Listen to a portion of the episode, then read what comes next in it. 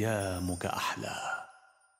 الحمد لله رب العالمين، له النعمة وله الفضل وله الثناء الحسن، صلوات الله البر الرحيم والملائكة المقربين على سيدنا محمد وعلى آله وصحبه الطيبين الطاهرين الميامين. اللهم علمنا ما جهلنا وذكرنا ما نسينا وزدنا علما ونعوذ بك من حال أهل النار. وبعد، فنسأل الله تعالى أن نكون ممن يتفقه في الدين. النبي عليه الصلاة والسلام هو قال: من يرد الله به خيرا يفقهه في الدين، يعني من أحبه الله يسر له من يعلمه أمر دينه. وما مفهوم الحديث: من لم يحبه الله لا ييسر له من يعلمه أمر دينه. فالفقه في الدين أمر عظيم، في الدين أمر عظيم عند الله سبحانه وتعالى، وخصوصا في هذا الزمان الذي انتشر فيه الجهل وقلة الاهتمام بتعلم علم الدين. حتى إن بعض الناس والعياذ بالله يفهمون أشياء من القرآن على غير وجهها، فيقولون مثلا: الله أعطى الإنسان الحق بأن يكفر. هذا تكذيب للدين. يحتجونهم بقوله تعالى: فمن شاء فليؤمن ومن شاء فليكفر. يقولون هذا معناه الله أعطى العبد الحق بأن يكفر والحق بأن يؤمن. هذا الكلام باطل، هذا سوء فهم لكتاب الله تبارك وتعالى، لأنهم لو أكملوا الآية، هؤلاء كالذين قرأوا الآية: لا تقربوا الصلاة، هل هي معناها أن لا تصلي؟ إنما لا تقربوا الصلاة، أكملها، وأنتم سكارى. كذلك الآية: فويل للمصلين، هل هي فقط هنا معناها يقف هنا؟ لا، فويل للمصلين الذين هم عن صلاتهم ساهون، أي الذين يؤخرون الصلاة عن وقتها حتى يدخل وقت الأخرى بغير عذر. فإذا ينبغي أن نتنبه، القرآن لا يفسره أي كان هكذا، لا، إنما لابد أن يرجع فيه إلى العقيدة الصحيحة. فمن شاء فليؤمن ومن شاء فليكفر، إنا أعتدنا للظالمين نارا أحاط بهم سرادقها. ها، يعني معناه فمن شاء فليؤمن، هذا خير، ومن شاء فليكفر، إنا أعتدنا للظالمين نارا أحاط بهم سرادقها، معناه هذا إيش؟ هذا تهديد. يعني ك كما إذا قلت لولدك: أي لا تفعل ما آمرك به. أي ما معناه لا تفعل ما آمرك به؟ هل معناه أنت راض أن لا يفعل ما تأمره به؟ أم معناه تهديد؟ لا تفعل ما آمرك به، لن أعطيك ما تريد مثلا، أو سأنزل بك عقابا. ها، فإذا إنا أعتدنا للظالمين نارا أحاط بهم سرادقها، نار جهنم الله يجيرنا منها، أحاط بهم سرادقها، جهنم مغطاة حتى يكون فيها الحر شديدا عذابا على الكافرين. وإن يستغيثوا يغاثوا بماء كالمهل يشوي الوجوه بئس الشراب وساءت مرتفقا. فهذا تهديد. فإذا ينبغي الاعتناء بتفقيه الناس في الدين، بالتفقه في الدين، وأن لا يتجرأ المرء على كتاب الله ليس ليرضي غير المسلمين يحرف الدين، لا، إنما ليلتزم بشرع الله تعالى. نسأل الله أن يسددنا ويثبتنا. وصلنا إلى الكلام على شروط الطهارة من وضوء وغسل. شروط الطهارة خمسة أشياء: معناه الشروط. ما معنى الشرط؟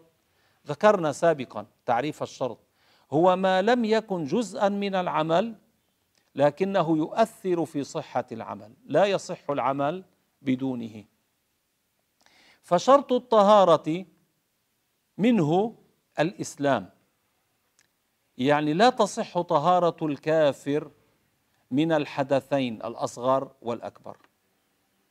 يعني معناه إذا واحد كان كافرا ودخل في الإسلام وكان بلغ بالمني برؤية المني مثلا، فهذا يغتسل بعد أن يدخل في الإسلام، يغتسل حتى يرتفع عنه الحدث الأكبر.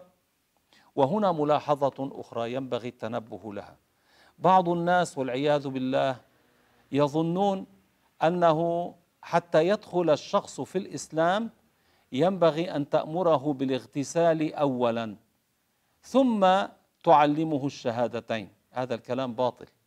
إذا واحد أراد أن يدخل في الإسلام، أتاك شخص قال لك أريد أن أدخل في الإسلام، ماذا تفعل؟ فورا تقول له قل أشهد أن لا إله إلا الله وأشهد أن محمدا رسول الله. أنت باعتقادك ماذا يكون؟ يكون اعتقادك أنه هو يعرف معنى الشهادتين لكن لا يعرف كيف يدخل في دين الإسلام، فلذلك تقول له قل أشهد أن لا إله إلا الله وأشهد أن محمدا رسول الله، ثم بعد ذلك تعلمه معنى الشهادتين، تعلمه التنزيه، أن الله ليس جسما ليس ضوءا لا يشبه شيئا من خلقه، فتعلمه هذا، وأن الأنبياء كلهم على الإسلام من آدم إلى سيدنا محمد عليه الصلاة والسلام، ما أحد من الأنبياء قال أنا ابن الله ولا نحو ذلك.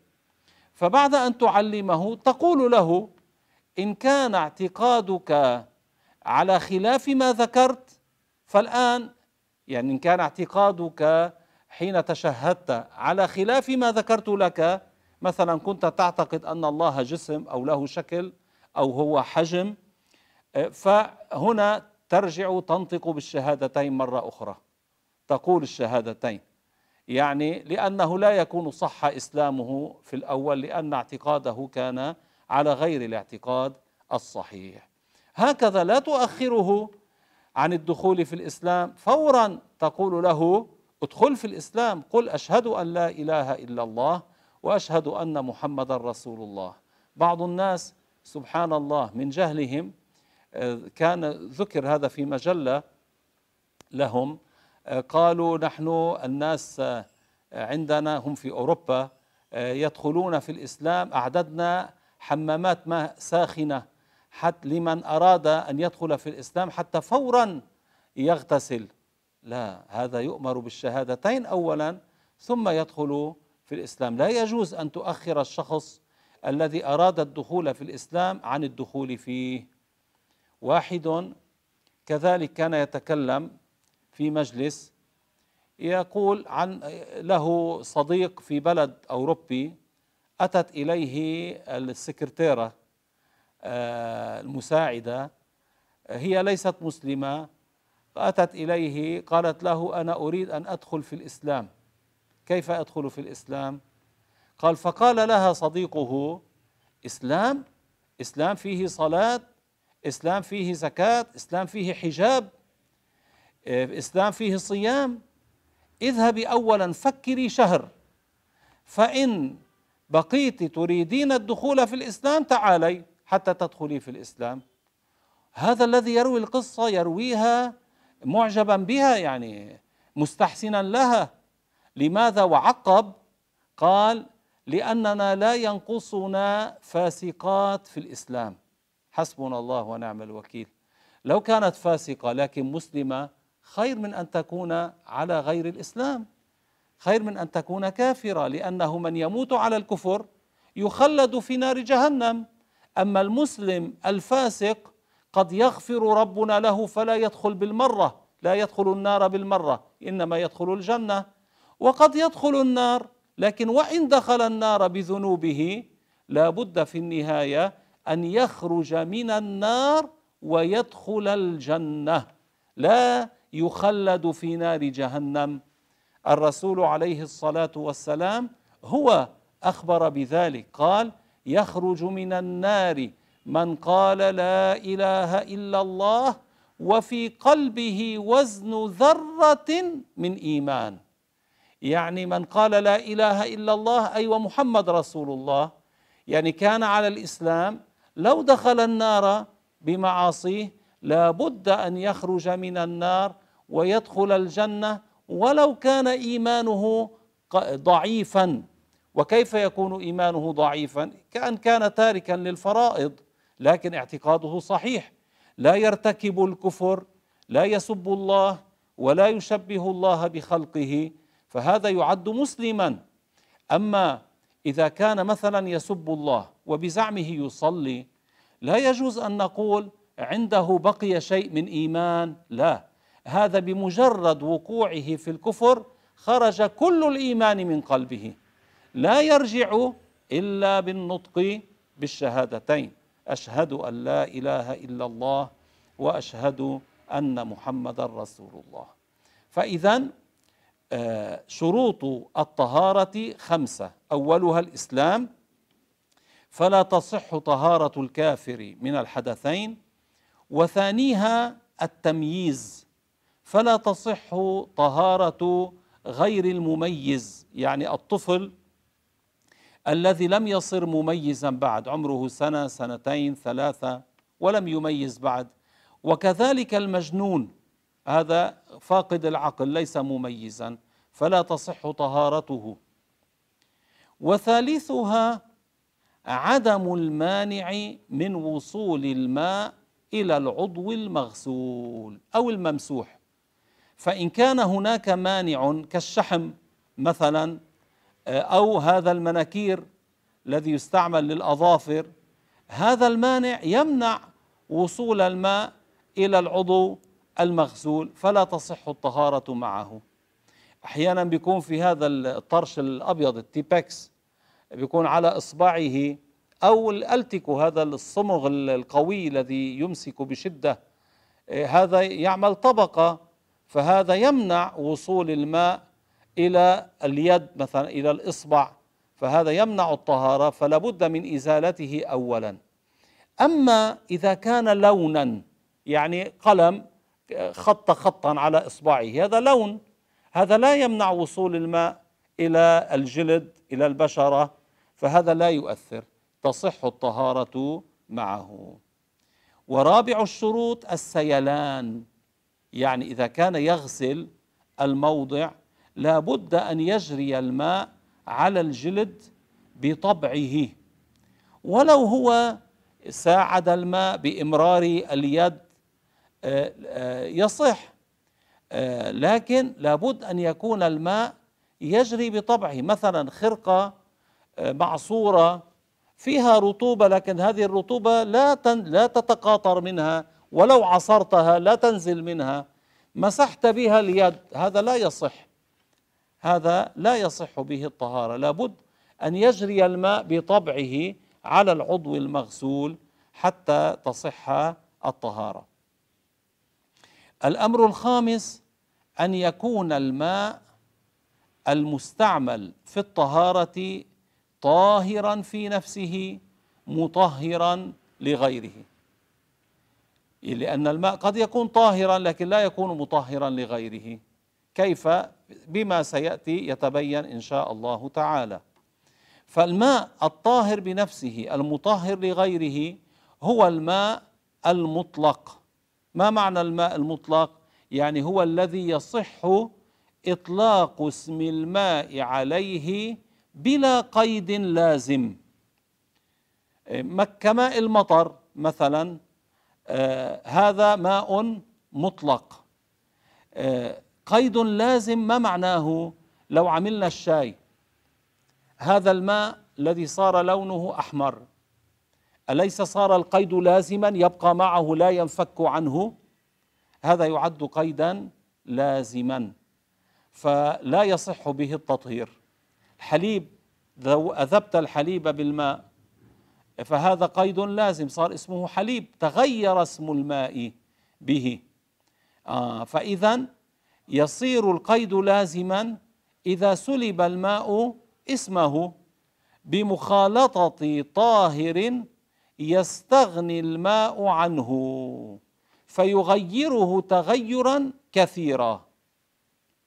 يعني مثلا امتزج شيء طاهر مثل الحليب أو الحبر أو شبه ذلك بالماء بحيث غير الماء تغيرا ظاهرا، وكان هذا التغير بالمخالط، فهذا الماء ما عاد مطهرا، هو طاهر لأنه ما نزل فيه نجاسة لكنه ليس مطهرا. وهذا المخالط كان لا يستغني، كان مما يستغني الماء عنه مثل الحليب والحبر. أما إذا كان مما لا يستغني الماء عنه كأن تغير بما في مقره أو ممره، أحيانا الممر يكون الأرض كبريتية فيصير الماء رائحته الكبريت، أو في المقر البركة يطلع فيها الطحلب الحشيش يصير الماء لونه أخضر، أحيانا النهر ننظر إليه يصير ماؤه أخضر آه فبلون التراب مثلا أو بلون الحشيش، فهذا يشق صون الماء عنه، الماء لا يستغني عنه، هذا يبقى مطهرا. يعني هذا البركة أو البئر أو النهر الذي تغير بهذا المخالط الطاهر آه الذي يشق صون الماء عنه يبقى الماء طاهرا مطهرا لا يسلب الطهورية. فذكرنا إذا اختلط الماء بطاهر مخالط وتغير به تغيرا كثيرا وكان يمكن صون الماء عنه، هذا يؤثر. طيب ماذا لو كان الماء تغير بما هو ليس مخالطا لكنه مجاور؟ أولا ما معنى المخالط؟ المخالط هو الذي لا يتميز في رأي العين. يعني لما خلطنا الحليب بالماء هل يتميز الحليب عن الماء؟ لا. أما المجاور مثلا الذي ليس مخالطا ما يتميز في رأي العين. إذا وضعت في الزيت ماء أليس ينفصل الزيت عن الماء؟ يفوش، يطفو الزيت والماء يكون تحت. آه هذا الماء الذي في الأسفل يمكن إزاحة الزيت وأن نستعمله، يصح به التطهير. أو قد مثلا يوضع في الماء هذا العود، الخشب العود له رائحة طيبة، يوضع في الماء فيكتسب الماء رائحة العود، رائحة طيبة، هذا لا يعد مخالطا. لو تغير الماء به تغيرا كثيرا هذا الماء يبقى طاهرا مطهرا، لأنه لم ينحل هذا الخشب في الماء، إنما بقي خشبا صلبا، وإنما الماء اكتسب هذا اكتسب هذه الرائحة فيبقى طاهرا مطهرا.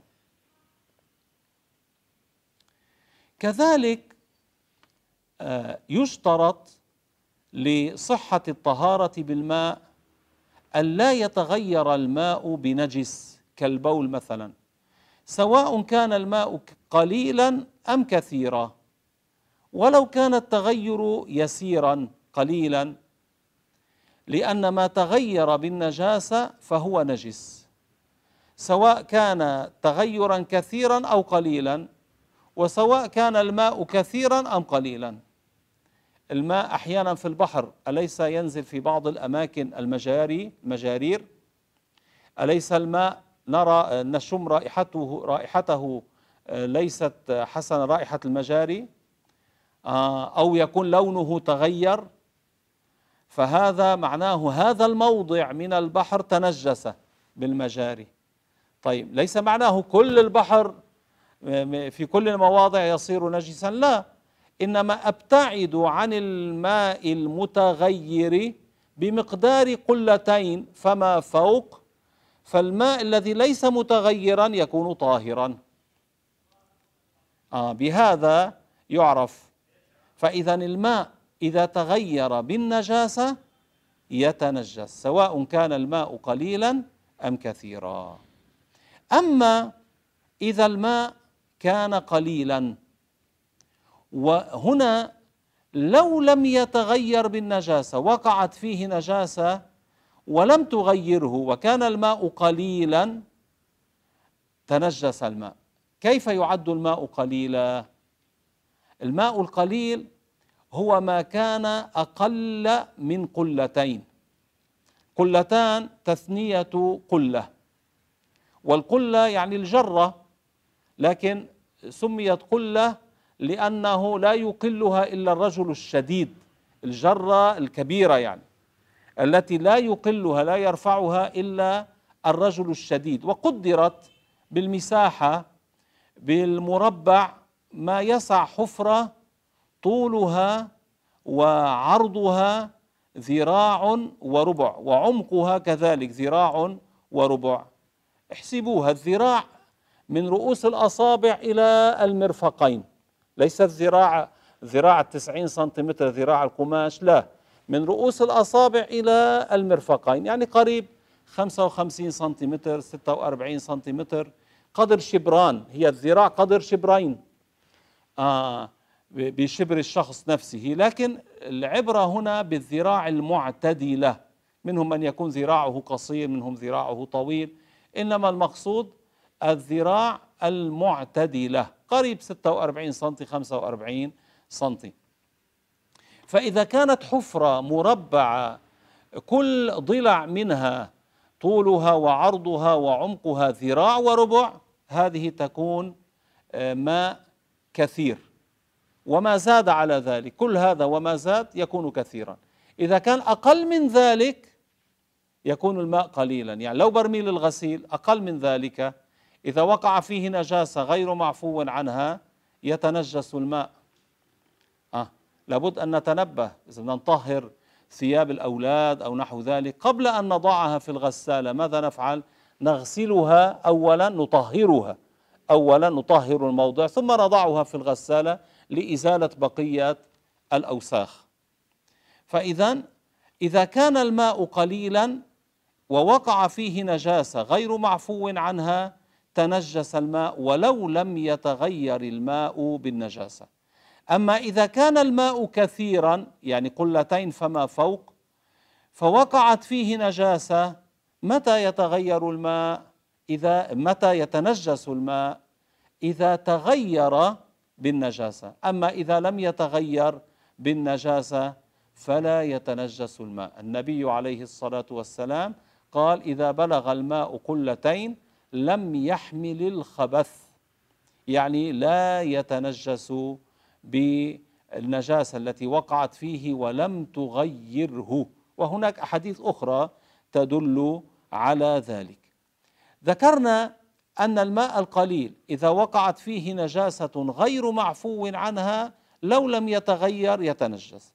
ما هي النجاسة المعفو عنها؟ هي كالحشرات مثلا التي لا دم لها يسيل، دمها لا يسيل، كالبرغوث، كالذباب، كالصرصور. هذا يعني لو قطعت قدمها مثلا هل يسيل الدم؟ لا يسيل. فبما أن دمها لا يسيل يقال لها لا نفس لها سائلة، نفسها لا تسيل يعني دمها لا يسيل. هذه لو وقعت في الماء بنفسها لحالها، وقعت نزلت تشرب من الماء فغرقت فماتت، لا تنجس الماء. أو الريح حملت هذه الأشياء فوقعت في الماء، كمان لا يتنجس الماء، القليل منها والأولى الكثير، بشرط أن لا يتغير الماء بها بالنجاسة. أما لو واحد قتل الصرصور خارج الماء ثم رماه في الماء، هذا يتنجس الماء به. إذا كان الماء قليلا يتنجس الماء به.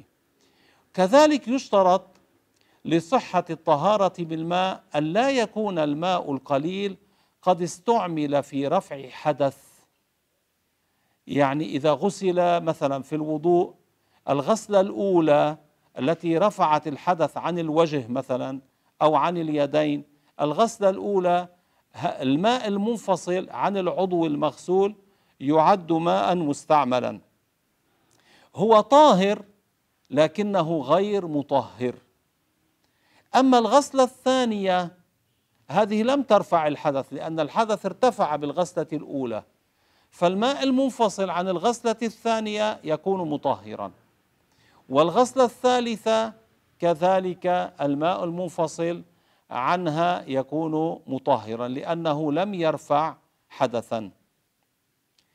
كذلك يشترط أن لا يكون الماء استعمل في إزالة نجاسة، في إزالة نجس، ولم يتغير ولو لم يتغير الماء بالنجاسة. فإذا استعمل في إزالة نجس هذا الماء لا يصح به التطهير. الآن هذا الماء الذي أزلنا به النجاسة ما حكمه؟ هل هو طاهر أم نجس؟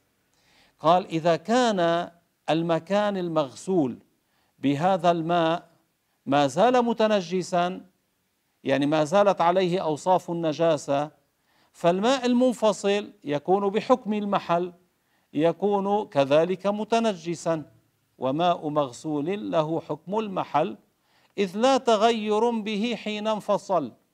آه أما إذا الماء الذي انفصل عن المحل المغسول كان المحل قد طهر به، يعني ما عاد هناك أوصاف للنجاسة والماء لم يتغير بالنجاسة ولا زاد وزنه، فهذا الماء المنفصل عن المكان المغسول يكون طاهرا لكنه غير مطهر لأنه استعمل في إزالة النجاسة.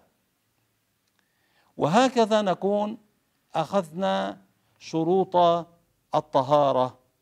آه نسأل الله العلي القدير أن يفقهنا في الدين، وأن يجعلنا من الذين يستمعون القول فيتبعون أحسنه، إنه على ما نسأله قدير. وسبحان الله والحمد لله رب العالمين.